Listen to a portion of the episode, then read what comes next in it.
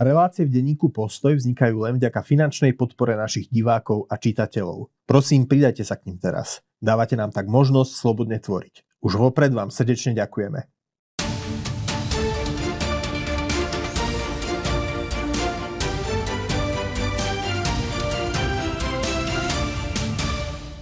Dobrý deň, vítajte pri prvej redakčnej debate denníka Postoj v roku 2024. Moje meno je Lukáš Kekelák a mojimi dnešnými hostiami je zástupca šéf-redaktora denníka Postoj Jozef Majchrák. Dobrý deň a všetko a... dobré v novom roku želám. A komentátor denníka Postoj Lukáš Krivošik. Dobrý deň.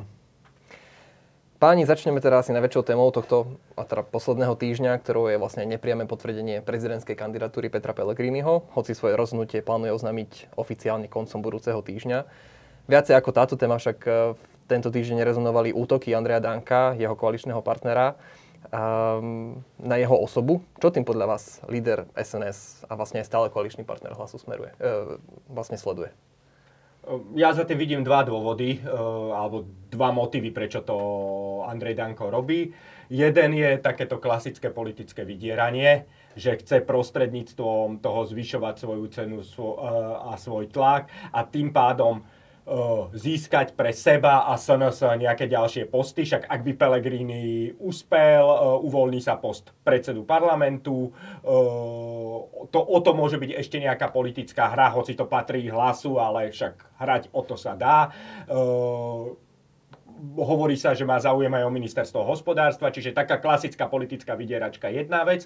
A druhá vec si myslím, že to Andrejovi Dankovi a SNS dáva aj istým spôsobom e, zmysel aj z pohľadu nejakého politického marketingu. Lebo keď e, hovorí o svojej kandidatúre, lebo to posilňuje značku SNS, ak by naozaj kandidoval, tak by to bola istým spôsobom aj kampaň pre stranu do Europarlamentu, čiže dáva, to, dáva mu to aj takýto zmysel. Tieto dva dôvody si myslím. No ja by som povedal, že toto je taký nový vývoj vo vládach Roberta Fica, eh, lebo doteraz si práve jeho kabinety zas, veľmi zakladali na tom, že na rozdiel od tých v úvodzovkách zlepencov stredopravých, eh, vlády pod smerom sa nikdy verejne nehádajú.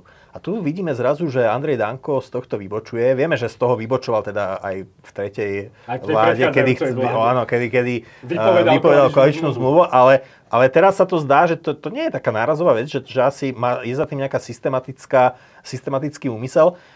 Ja teda vidím za tým niečo iné ako Jozef. Ja si myslím, že v istom zmysle sa Andrej Danko cíti aj troška dotknutý tým, že možno na tých koaličných rokovaniach Peter Pellegrini mu dáva troška pocítiť e, možno také pohrdanie alebo alebo nejaký taký... Slabý výtlak SNS vo voľbách? E, dáva mu áno pocítiť, že jednoducho ty už nie si ten, na ktorom to stojí, že ako ty Andrej Danko a tvoja SNS, ja som ten, bez ktorého by táto vláda ne... Ja teda predseda hlasu som ten, bez ktorého by táto vláda nemohla byť vyskladaná. Čiže, čiže môže za tým byť do určitej miery aj e, možno nejaká vec takého, že, že cíti, že, že Peter Pellegrini neprejavuje voči Andrejovi Dankovi dostatočný rešpekt. Nejaká možno dotknutá hrdosť. Andrej Danko viackrát narážal, nielen teda tento týždeň, ale už začal tým po novom roku, na súkromie lídra hlasu, teda Petra Pellegriniho, dokonca ho označuje za liberálneho či cukríkového. Um, môže táto téma súkromného života Petra Pellegriniho byť akousi kľúčovou v tej prezidentskej kampani, jednoducho mm, prípadne mať aj nejakú, zohrať nejakú úlohu v tom, že by sa Peter Pellegrini mohol nestať prezidentom práve z týchto dôvodov? Jozef. Eh, ja neviem, určite to znerozňuje Petra Pellegriniho, či to bude mať nejaký dopad na... Môže to mať dopad na nejakých tých, eh, povedal by som, najradikálnejšiu časť toho provládneho volického tábora, že si môžu z toho vyvodiť nejaký záver, ale ani tým som si, tým som si úplne, úplne, úplne není istý. A skôr si myslím, že skôr si myslím, že to až tak veľmi uh, až tak veľmi uh, dopad mať nebude. Však všetci vieme, na čo Andrej Danko naráža. Naráža na nejakú inú proste sexuálnu orientáciu Petra Pellegriniho. Tak len... že, že Peter Pellegrini to nikdy, nikdy nepotvrdil. nepotvrdil. Že keby to aj, tak ani sa tak nespráva. Nikto ho nemá spojený, že by bol s nejakým aktivizmom tohto typu. A ja si myslím, že tej, tej časti voličov skôr vládi aktivizmus spojený s touto nejakou agendou, že to by mohlo zohrať úlohu, keby Peter Pellegrini bol nejaký uh, aktivista v týchto témach, lenže on nie je a akože samotná vec uh, jeho sexuálne, neviem, že či to môže byť faktor.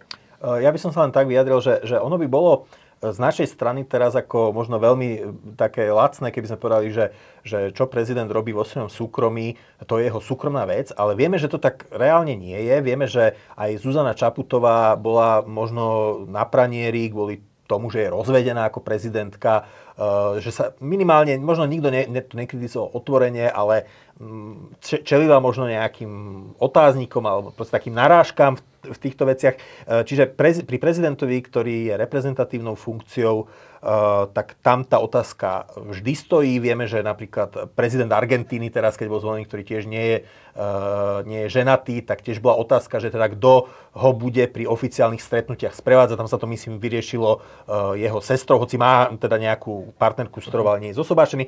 Čiže ako Peter Pellegrini proste logicky bude čeliť tak, ako by čelil každý kandidát otázke napríklad ohľadne prvej dámy. Vieme, že Fero Mikloško čelil tejto otázke pri svojich minulých kandidatúrách a predtým, než sa sám oženil. Čiže ako toto sú otázky, ktoré proste ľudia majú. Hej, ľudia tomuto majú, ale tiež by som sa zastal naozaj aj Petra Pellegriniho, že, že on nie je aktivista, e, povedzme, týchto progresívnych tém, e, takže myslím si, že že voliči ani toto nejak veľmi nebudú riešiť. Ešte Paradoxne si to myslím. To môžem vetu, že tá téma určite v kampani bude, ale nebude tam len vďaka Andrejovi Dankovi. Však prvý, ktorý s touto témou vyšiel a zautočil na Peter Pellegrini bol Igor Matovič.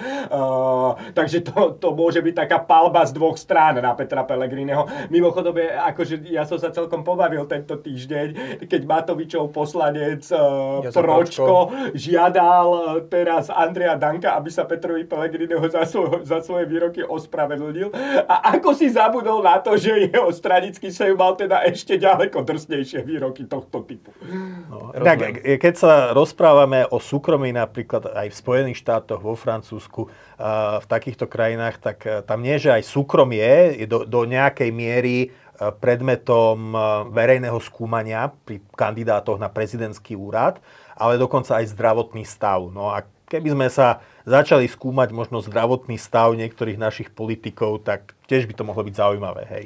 Rozumiem, prejdeme ale teda k inej výhrade ešte Andrea Danka, to je povedzme jeho obava, že v prípade Pelegriniho výhry môže dôjsť k scenáru z čias prezidentovania Michala Kováča, ktorý bol síce zvolený ako poslanec HZDS a teda ešte priamo voľbou v parlamente, ale od strany sa emancipoval nakoniec bol akousi protiváhou e, premiéra Vladimíra Mečiara. Vidíte náznaky akéhosi podobného predpokladu aj vo vzťahu Fico-Pellegrini, že by sa vôbec, že je táto obava reálna? Eh, podľa mňa reálna je, takýto scenár možný je, už len kvôli tomu, hoci náznaky v tejto chvíli ešte nie je vidno, zatiaľ sa zdá, že to medzi nimi tá dohoda funguje. Zrejme aj Fico s tým nejakým spôsobom počíta, že, eh, že Pellegrini mu zostane lojálny aj ako prezident, ale ja si myslím, že to tak nemusí byť, pretože to je úplne nová rola, v ktorej sa ten Pellegrini ocitne a bude hrať zraze úplne inú hru. S inými kartami. S inými kartami. Už jediným jeho záujmom si myslím bude už len ďalšie znovu zvolenie nie. A to je niečo úplne iné. Čiže ja si myslím, že on sa môže dostať do konfliktu s Robertom Ficom časom. Dokonca to považujem aj za celkom, akože, povedal som, že celkom pravdepodobný scenár, že minimálne v niektorých témach a v niektorých otázkach sa spolu do konfliktu zostanú.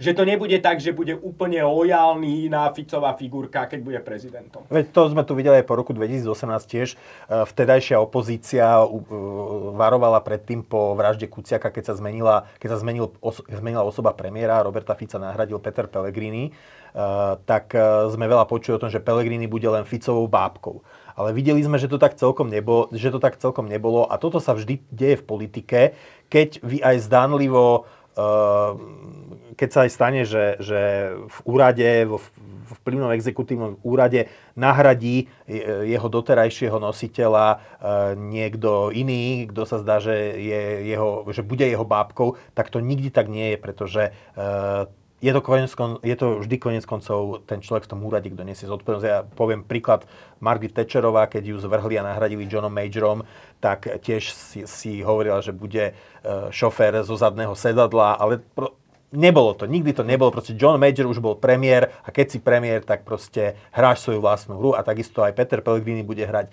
aj svoju vlastnú hru, ak bude zvolený za prezidenta Slovenskej republiky. Na druhej strane neznamená to podľa mňa, že sa stane opozičným politikom, že sa pridá automaticky k opozícii, e, tak ako to bolo s Michalom Kováčom uh-huh. a jeho sporom s Vladimírom Mečiarom. E, Peter Pellegrini sa bude hlavne snažiť e, nejakým spôsobom, aby prežil hlas a aby, ho, aby sa nepodarilo Robertovi Ficovi ho pohodiť. Už teraz sa na tom hádajú. Vieme, že teda, že Pellegrini by zrejme sa zahráva s tou myšlenkou, že by zostal ako prvý prezident eh, Slovenskej republiky aj počas eh, výkonu svojho mandátu predsedom politickej strany. A Robert Fico s tým nesúhlasí. Robert Fico sa vyslovil, že s tým, že s tým nesúhlasí, lebo prezident má byť nadstranický a v tomto súhlasím s Robertom Ficom, že naozaj prezident by nemal byť predseda konkrétnej politickej strany. Um, čo vôbec ale hovorí o tom, že sa v hlase zahrávajú s touto myšlienkou? No chcú, aby hlas prežil, lebo sa zjavne sa boja toho, že jednoducho, ak sa Peter Pellegrini stane prezidentom a od hlasu sa oddelí, nikto ho nenahradí a hlas sa skončí... to na všetky svetové strany. No a hlavne do Smeru Často. a hlas by skončil ako HZD, ktoré tiež po, fungoval ako nejaký vehikel, vďaka ktorému sa Ivan Gašparovič stal svoj času prezidentom a potom v podstate odumrelo. Jozef, ty si kritizoval ten koncept, že vôbec uh, sa pohráva s myšlienkou, že by predseda strany mohol byť zároveň prezidentom. Uh, no mne sa čo... to tiež nepáči a teda akože ja nemám moc rád uh, také tie, keď sa veľmi hovorí tak zletne, že prezident má byť nadstranický a podobne. Však áno, má len tá história trochu hovorí, že to už tiež to tu to fungovalo všelijako. Najlepšie, najlepšie, však známa je tá kniha Rada Baťa, ktorý v nej píše, ako počas Kiskového mandátu sa priamo v kancelárii prezidenta pripravoval vznik novej politickej strany. Hej, ale to už bolo na konci no, toho obdobia. Áno, ale, a, a dokonca aj Gašparovič, myslím, že čestný predseda mimo parlamentnej strany dlho. A tej ale, strane to nepomohlo. Nepomohlo, hej. Ale ja si, iný, iný mám na to dôvod. Ja si myslím, že uh, tá naša ústava, ona síce nevylučuje, aby zostal straníkom, ale ona není konštruovaná tak, že prezident má byť silným politickým hráčom.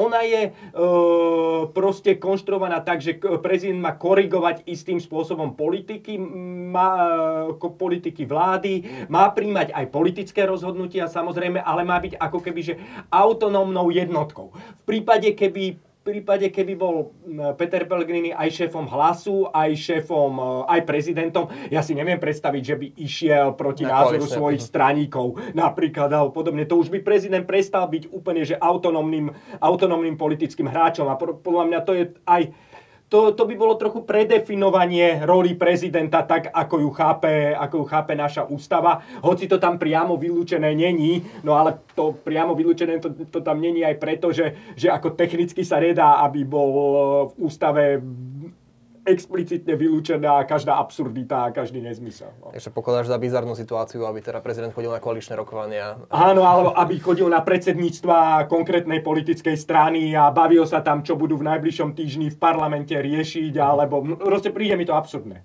Napriek tomu má strana hlas šancu prežiť, ak sa teda Peter Pellegrini stane prezidentom, lebo bez ohľadu na to, či teda ostane predsedom strany, um, ak by teda neostal, uh, o kom je tá strana? No keďže hlas sa delí o voličov uh, hlavne zo stranou Smer, sú to do určitej miery spojené nádoby, kde sa tá kvapalina prelieva z jednej, z jednej strany na druhý a ešte možno do SNS a späť, tak uh, myslím si, že tá otázka bude len o tom, že má hlas čo ponúknuť tomuto to, to, tomuto mm, rezervoáru voličov, e, čo mu nemôže ponúknuť smer?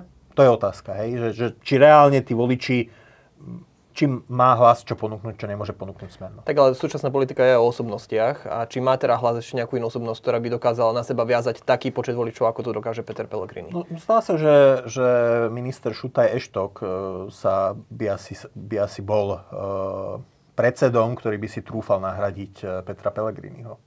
A dokázal by si zabezpečiť ten mediálny výtlak, aby hral mm, rovnocennú rolu potom v, to, v tom trojspolku s Robertom Ficom a Andreom Dankom. Čiste teoreticky, len ja si myslím, že ono, ja si myslím, že tam by došlo k nejakému rozkolu v tom hlase. A určite by ve, ve, väč, väčšina by to smerovalo do smeru. Len ja si myslím, že pre Roberta Fica by mohol byť problém aj to, že keby nejaká malá časť toho poslaneckého, lebo tá e, klubu sa zostala, posunula niekde inde Napríklad sú tam nejakí poslanci, je tam nejaký poslanec dobrej voľby, alebo proste, že keby tí, ne, tí zostali niekde mimo tohto priestoru, tak už je to pre Fica problém, lebo tá väčšina je 79 9. hlasov, stačia dvaja, traja poslanci a keď je jeden chorý, tak už, už je už je proste problém. ty si tu načrtol takú vec, že paradoxne uh, z, z takého nejakého rozkolu v hlase by mohlo profitovať progresívne Slovensko ako dnes najsilnejšia opozičná strana, že oni vlastne, im sa dnes otvára priestor na posilnenie.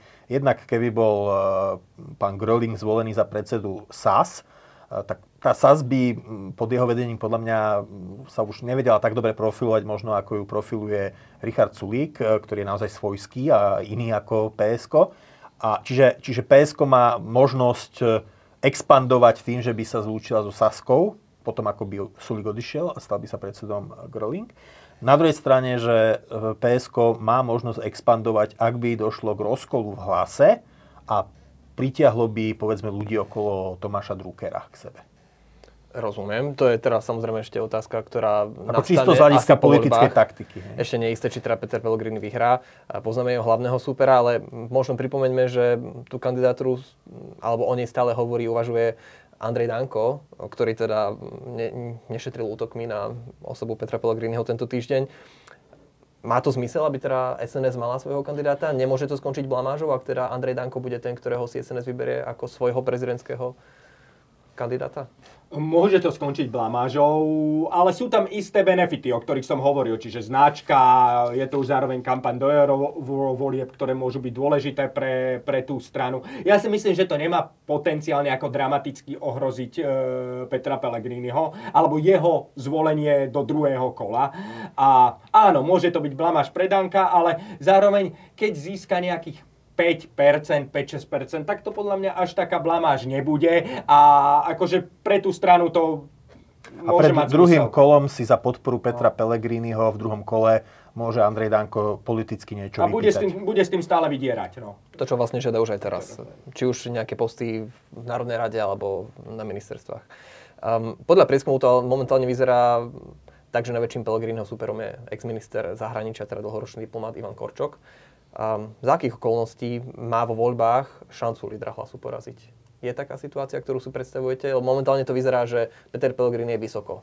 Ja si myslím, že za jedinej, že nízkej volebnej účasti, že keby neprišla veľká časť e, voličov súčasnej vládnej koalície. Že, že za týchto okolností má šancu poraziť ale ináč to bude mať veľmi ťažké. Pokiaľ, budú, pokiaľ bude veľká časť vládnych voličov, voličov vládnych stran demobilizovaná a nepríde, tak Korčok má šancu. Pokiaľ budú mobilizovaní, uh, tak si myslím, že Peter, uh, že Ivan Korčok bude mať, bude mať problém. Ale zase nepreceňujme možnosť čiernych labutí, teda, no, že môžu, môžu ešte do toho dátumu prvého kola aj, aj druhé, medzi prvým a druhým kolom môžu ešte nastať okolnosti, ktoré, tú voľbu, ktoré v tej voľbe úplne zamiešajú karty. Vieme, že už sme tu mali raz situáciu, kedy sa Eduard Kukan cítil byť silným a prieskumy predpovedali jeho víťazstvo v prezidentských voľbách a vieme, že to dopadlo veľmi inak aj v prvom aj v druhom kole. Rozumiem. A Korčoka v kandidatúre už podporilo progresívne Slovensko, čo skoro sa zrejme pridá aj teda SAS. No Ivan Korčok zrejme očakáva aj podporu od KDH, ktoré koncom minulého roka oznámilo, že europoslankyňa Miriam Lexman nebude kandidovať, o ktorej sa teda hovorilo ako kandidátke KDH. Nerobí KDH chybu, že práve v tejto situácii nepos- neplánuje nikoho postaviť do boja o prezidentský palác? Ja som to už aj napísal, podľa mňa chybu robia, už len z toho dôvodu, že bude po rokoch, po dlhom období bude chýbať konzervatívny kandidát tohto typu, takého KDH typu v e, prezidentskom zápase. Čiže niektoré, o niektorých témach sa tým pádom nebude hovoriť. E, zároveň strana tým príde proste o možnosť sa ako prezent, prezentovať v prezidentskej kampani, ale najmä to, že nebude konfrontovaný, proti kandidáti nebudú vôbec konfrontovaní s konzervatívnymi témami. A pokiaľ, keď už to takto dopadlo, tak pokiaľ ide o tú podporu Korčokovi, z môjho pohľadu by sa zdala logická, že pred druhým kolom. Keď už budú jasní, že dvaja kandidáti, tak tam asi KDH nebude môcť nič, e, nič povedať a teda nič urobiť iné, ako jedného z nich podporiť. Nedávalo by zmysel, aby nepodporil. Ale zároveň ako KDH by si malo niečo za to vypýtať. Teda nejakú garanciu, že za možno niečo Korčok hlasovať bude alebo, in, alebo nebude. Hej, čiže veľmi silnú garanciu, aby teda naozaj to bolo tak, že bude, uh, bude, reš, bude reprezentovať aj konzervatívneho kresťanského voliča. S tým úplne súhlasím. Proste, ak, to, ak, bude, ak KDH dá svoju podporu Korčokovi, tak proste Korčok bude musieť konzervatívnym voličom niečo slúbiť za túto podporu. Korčok už teraz hovorí, že nemá problém s registrovanými partnerstvami. Myslíte si, že voliči KDH um, to dokážu prekusnúť. Poznáme prípad z minulosti, kedy Anna Záborská podporila uh, Ivetu Radičovú a tiež o nej hovorila ako konzervatívnej občianskej kandidátke. Uh, je toto podobný prípad, alebo uh, skôr nie? A teda tiež vieme, že teda voliči KDH nakoniec Ivetu Radičovú nevolili. Um, tak ešte je tu stále možnosť, ktorú a teda pripustil šéf Olano, ktorý povedal, že on by chcel konzervatívnu kandidátku, ženu, a všetci teda hneď, že zrejme myslí na Annu Záborskú, ja si nemyslím, že by sa Anne Záborskej do tohto chcelo, do kampane. Možno, že sa milím, ale ako môj typ je, a nemyslím si ani, že myslel Veroniku Remišovu, e, myslím si, že mohol mať na mysli Eriku Jurinovú. Bola by to dobrá voľba pre Olano? Tak e, záviselo by asi na... Ako pre Olano by to bolo politicky...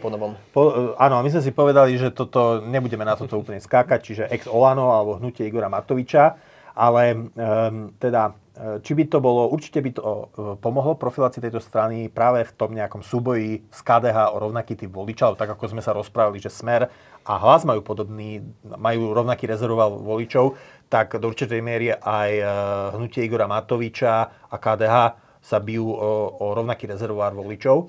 To znamená, že určite by to Matovičovmu hnutiu pomohlo profilovať sa, a samozrejme záviselo by potom od výkonu Eriky Jurinovej alebo inej kandidátky v, kamka- v kampani, že mm, aký výkon by podala. Jozef, ty si spomínal, že KDH by si mohol vypýtať niečo za tú podporu Ivana Korčoka. Na čo narážaš konkrétne? Že v čom by mohli mať garanciu konzervatívni voliči u Ivana Korčoka?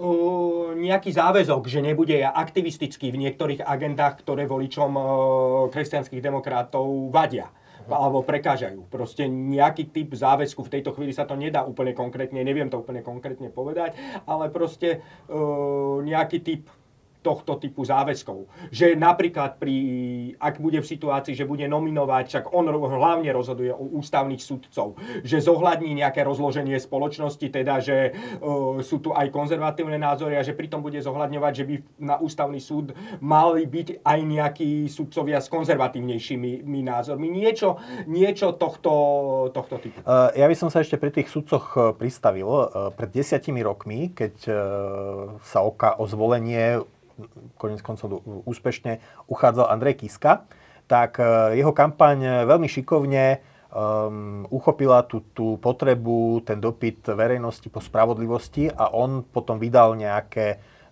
svoje vyhlásenia o tom, že akých sudcov bude menovať, ale nielen na ústavný súd, lebo to je dôležitá kompetencia prezidenta, ale aj uh, v súvislosti tak, s, s vymenovaním bežných sudcov a potom zároveň aj ich, uh, ich odchodom po dovršení istého veku.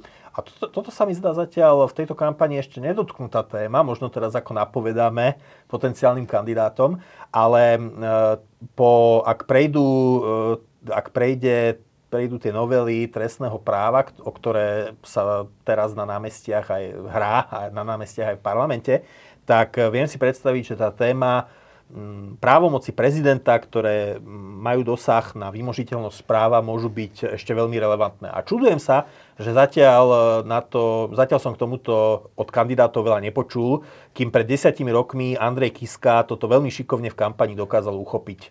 A potom vlastne jedným z jeho prvých krokov bol odchod, že vlastne sa spolu podielal na odchode Štefana Harabina z postu predsedu Najvyššieho súdu.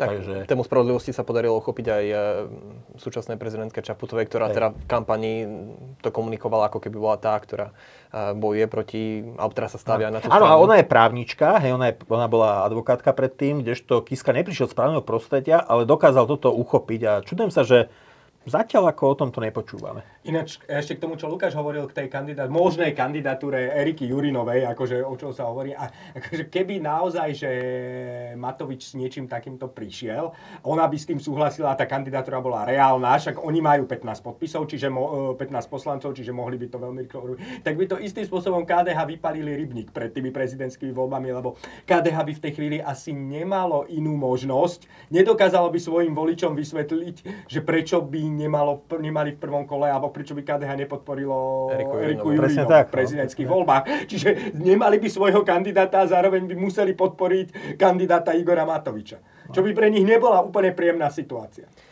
Keď sa ale vrátime k tej téme rušenia špeciálnej prokuratúry, čo teda istým spôsobom určite ovplyvní aj ten boj o prezidentský palác, uh, treba povedať, že diskusiu nahrávame vo štvrtok popoludní ešte teda pred konaním opozičných protestov. Um, ako vôbec vnímate, ako sa tá téma možno posunula aj zo strany vlády, alebo teda vládnej koalície, ktorá povedzme zmenila retoriku a už nehovorí o chránení ľudských práv, ale už otvorene hovorí o tom rušení špeciálnej prokuratúry ako mocenskom rozhodnutí. Um, čo to napovedá vlastne No, v prvom rade, ja by som povedal, že, že tá debata o tých zmenách, ktoré sa tu pripravujú, sa veľmi nešťastne sústredí práve na, na, na to, že či byť alebo nebyť, či bude alebo nebude špeciálna prokuratúra. A ešte vláda to účelovo spája s nepopulárnym e, šéfom úradu špeciálnej prokuratúry Danielom Lipšicom. Možno ste zachytili to video s tým rožkom, kde uh, premiér Fico a dvaja ministri uh, riešia cenu potravín a teda veľký nápis, že my neriešime budúcnosť Lipšica, ale skutočné problémy občanov ceny potravín. No tak, čiže tam vidíme jasne, že vládna koalícia sa snaží ako keby hrať, že, že, že tu sa hrá len o úrad špeciálnej prokuratúry. Ale možno ešte väčší problém, sú, sú tie zmeny trestných kódexov, ktoré vlastne mm, povedú k tomu, že za určité najmä majetkové či korupčné trestné činy bude v podstate len podmienka. Hej? A to sa dosiahu, dosia, má sa to dosiahnuť jednak znížením trestných sadzieb, uh, jednak zvýšením škodových súm, súm teda, teda ako sa počíta škoda pri výmere trestu a, uh, predl, a skrátením uh, premlčacích lehôd po spáchaní trestného činu. No a teraz e, toto je podľa mňa vec, úrad špeciálnej prokuratúry ľudí na Kisúciach, e, na Orave, na východe nezaujíma až tak, ako skutočnosť, že naozaj, že za krádež auta alebo za nejaký podvod pri, pri oklamaní nejakého dôchodcu obyt, že môžeš naozaj vyfasovať, môže proste ten zločinec vyfasovať naozaj len podmienku. Tu naozaj e, hrozí, že, že občania budú poškodení.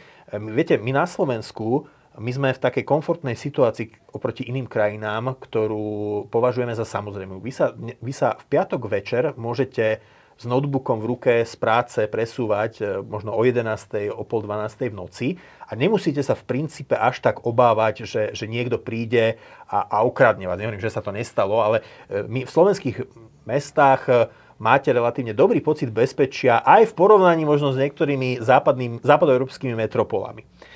Ale toto nie je samozrejmosť. Toto je aj dané tým, že ako sa hovorí, že to trestné právo je dnes dosť represívne a my takýchto ľudí zatvárame. Hej, že sú, sú zavretí. Hej.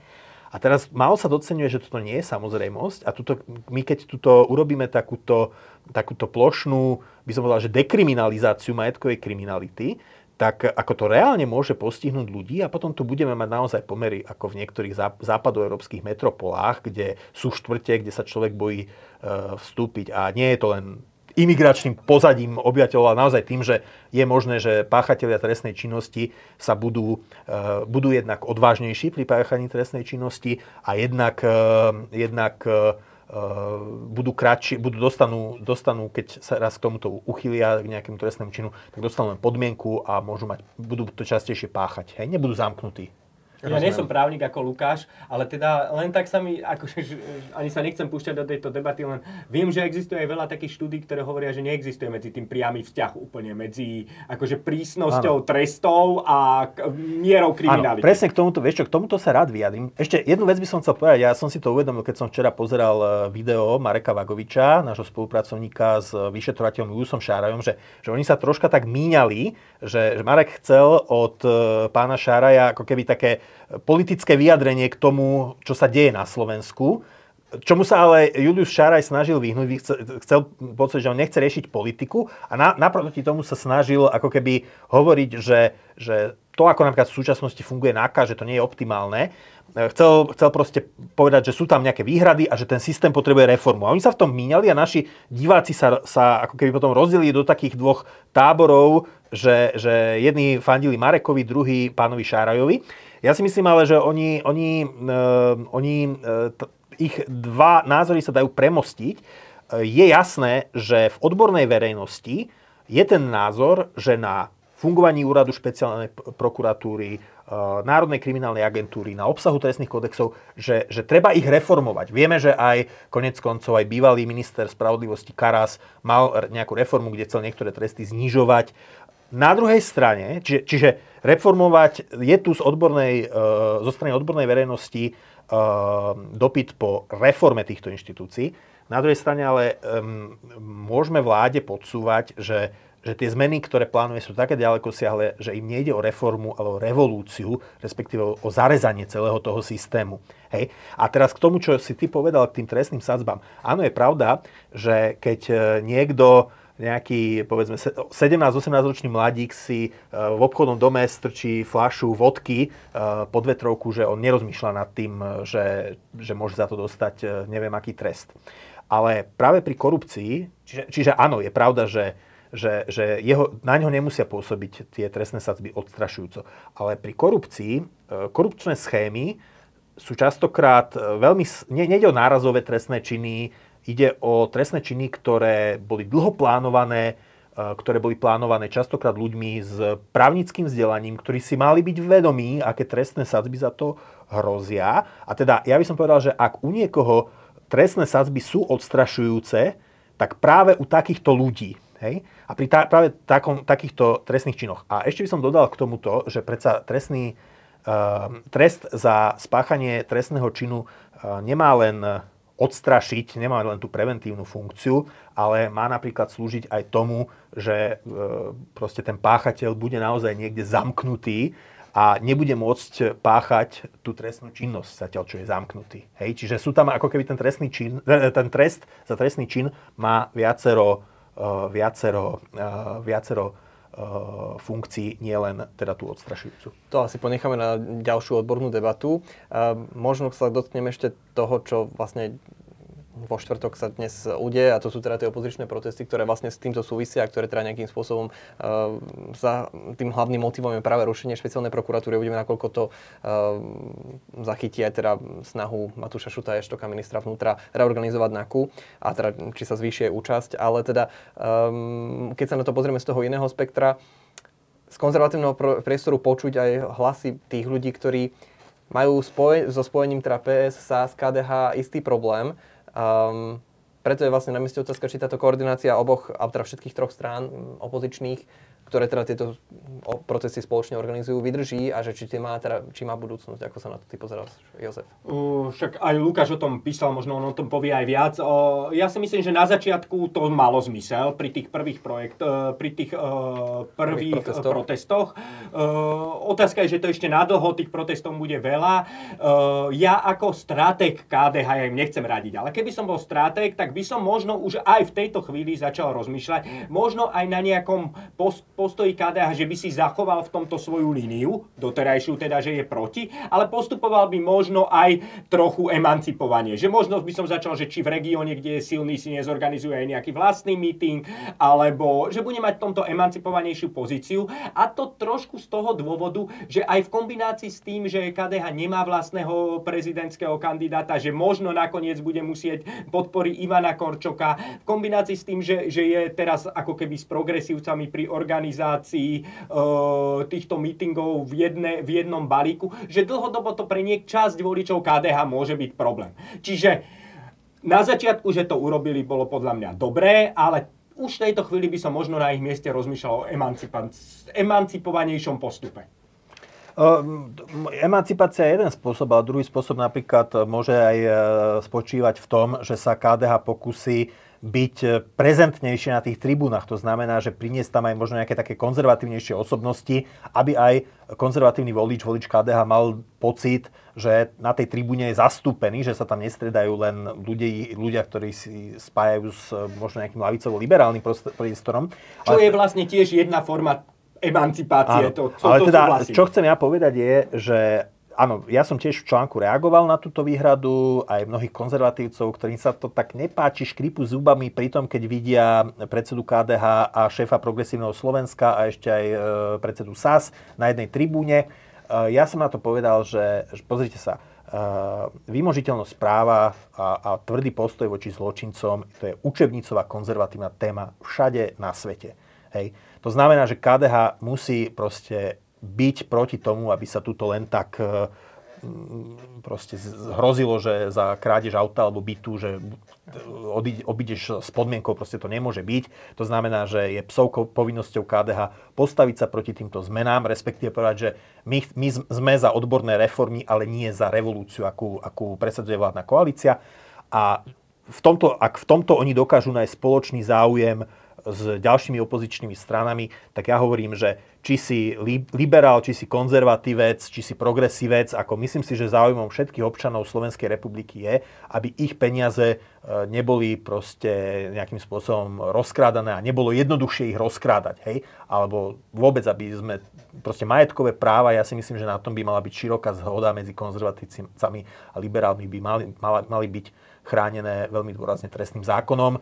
Takže ja nevidím v tomto problém. Len ja tam vidím napríklad tak, takú si možnú situáciu, že celé to ešte pôjde tou cestou, že Európska únia bude na ten vývoj reagovať aj nejakými proste typmi snahy o sankcie voči, voči Slovensku, e, e, siahnutiu na eurofondy a podobne, v čom podľa mňa akože logicky bude tá pozícia KDH a progresívcov iná. Lebo je celkom dobre predstaviteľné, že progresívci by takýto postup EÚ podporovali, ale KDH ho proste si bude musieť dobre rozmyslieť. Lebo pre tých KDH, starostov a voličov alebo proste siahnutie na eurofondy, no to akože bude pre nich veľký politický, politický problém.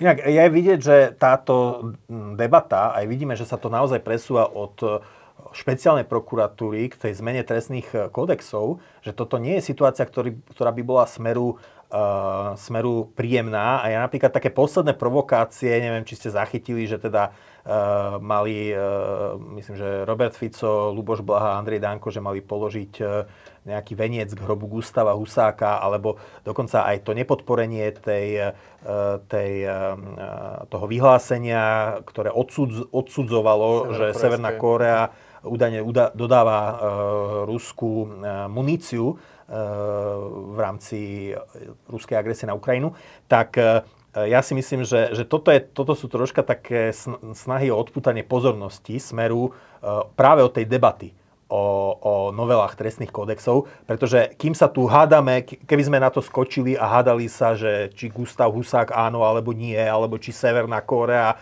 áno, nie, mali sme to, nemali sme podporiť, no tak sa nehádam, tak ne, ne, nehovoríme s občanmi, ale nediskutujeme z verej, ako verejnosť o tom, že tu hrozí proste radikálna dekriminalizácia majetkovej trestnej činnosti. Na druhej strane to môže byť náznak toho, že ich to vôbec nevyrušuje. Teda diskusia o špeciálnej prokuratúre a idú svojim štýlom.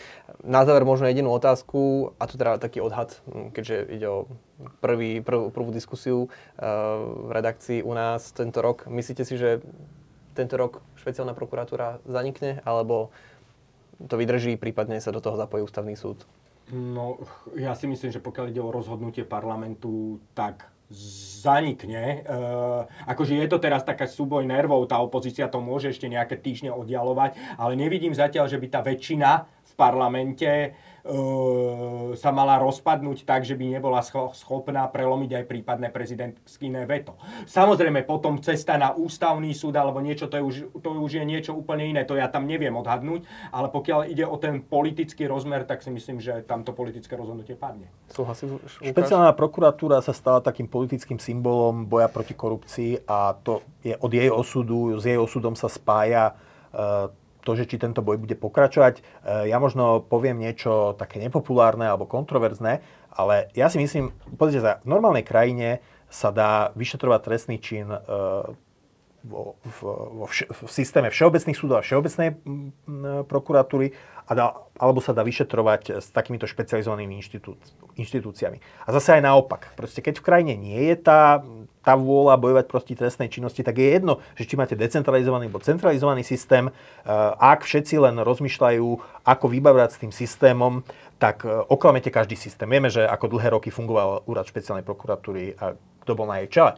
Takže oklamať sa dá taký taký systém, takže ako keby možno je to nepopulárny názor, ja, ja súhlasím s tým, aby bola USP zachovaná, ale v konečnom dôsledku proti korupcii sa dá bojovať tak alebo onak, ale samozrejme otázka je, že či vyšetrovatelia a prokuratúry môžu, či chcú vyšetrovať a či im uh, hmotné priestor. trestné právo a samozrejme aj procesné trestné právo dáva možnosti, aby vôbec vyšetrovali a že či vôbec to má zmysel z hľadiska napríklad trestných sadzieb, hej, že keď za vážne nejaké sprenevery alebo niečo bude hroziť podmienka, no tak potom, e, potom je to aj, stráca sa aj motivácia vyšetrovať vôbec trestné činy. Lukáš, ja sa vďakujem za vašu účasť e, v tomto našom podcaste vo videu. Ďakujem aj vám, poslucháči, diváci, že ste boli s nami a verím, že sa nás zapnete na budúce. Dovidenia. Pekný deň.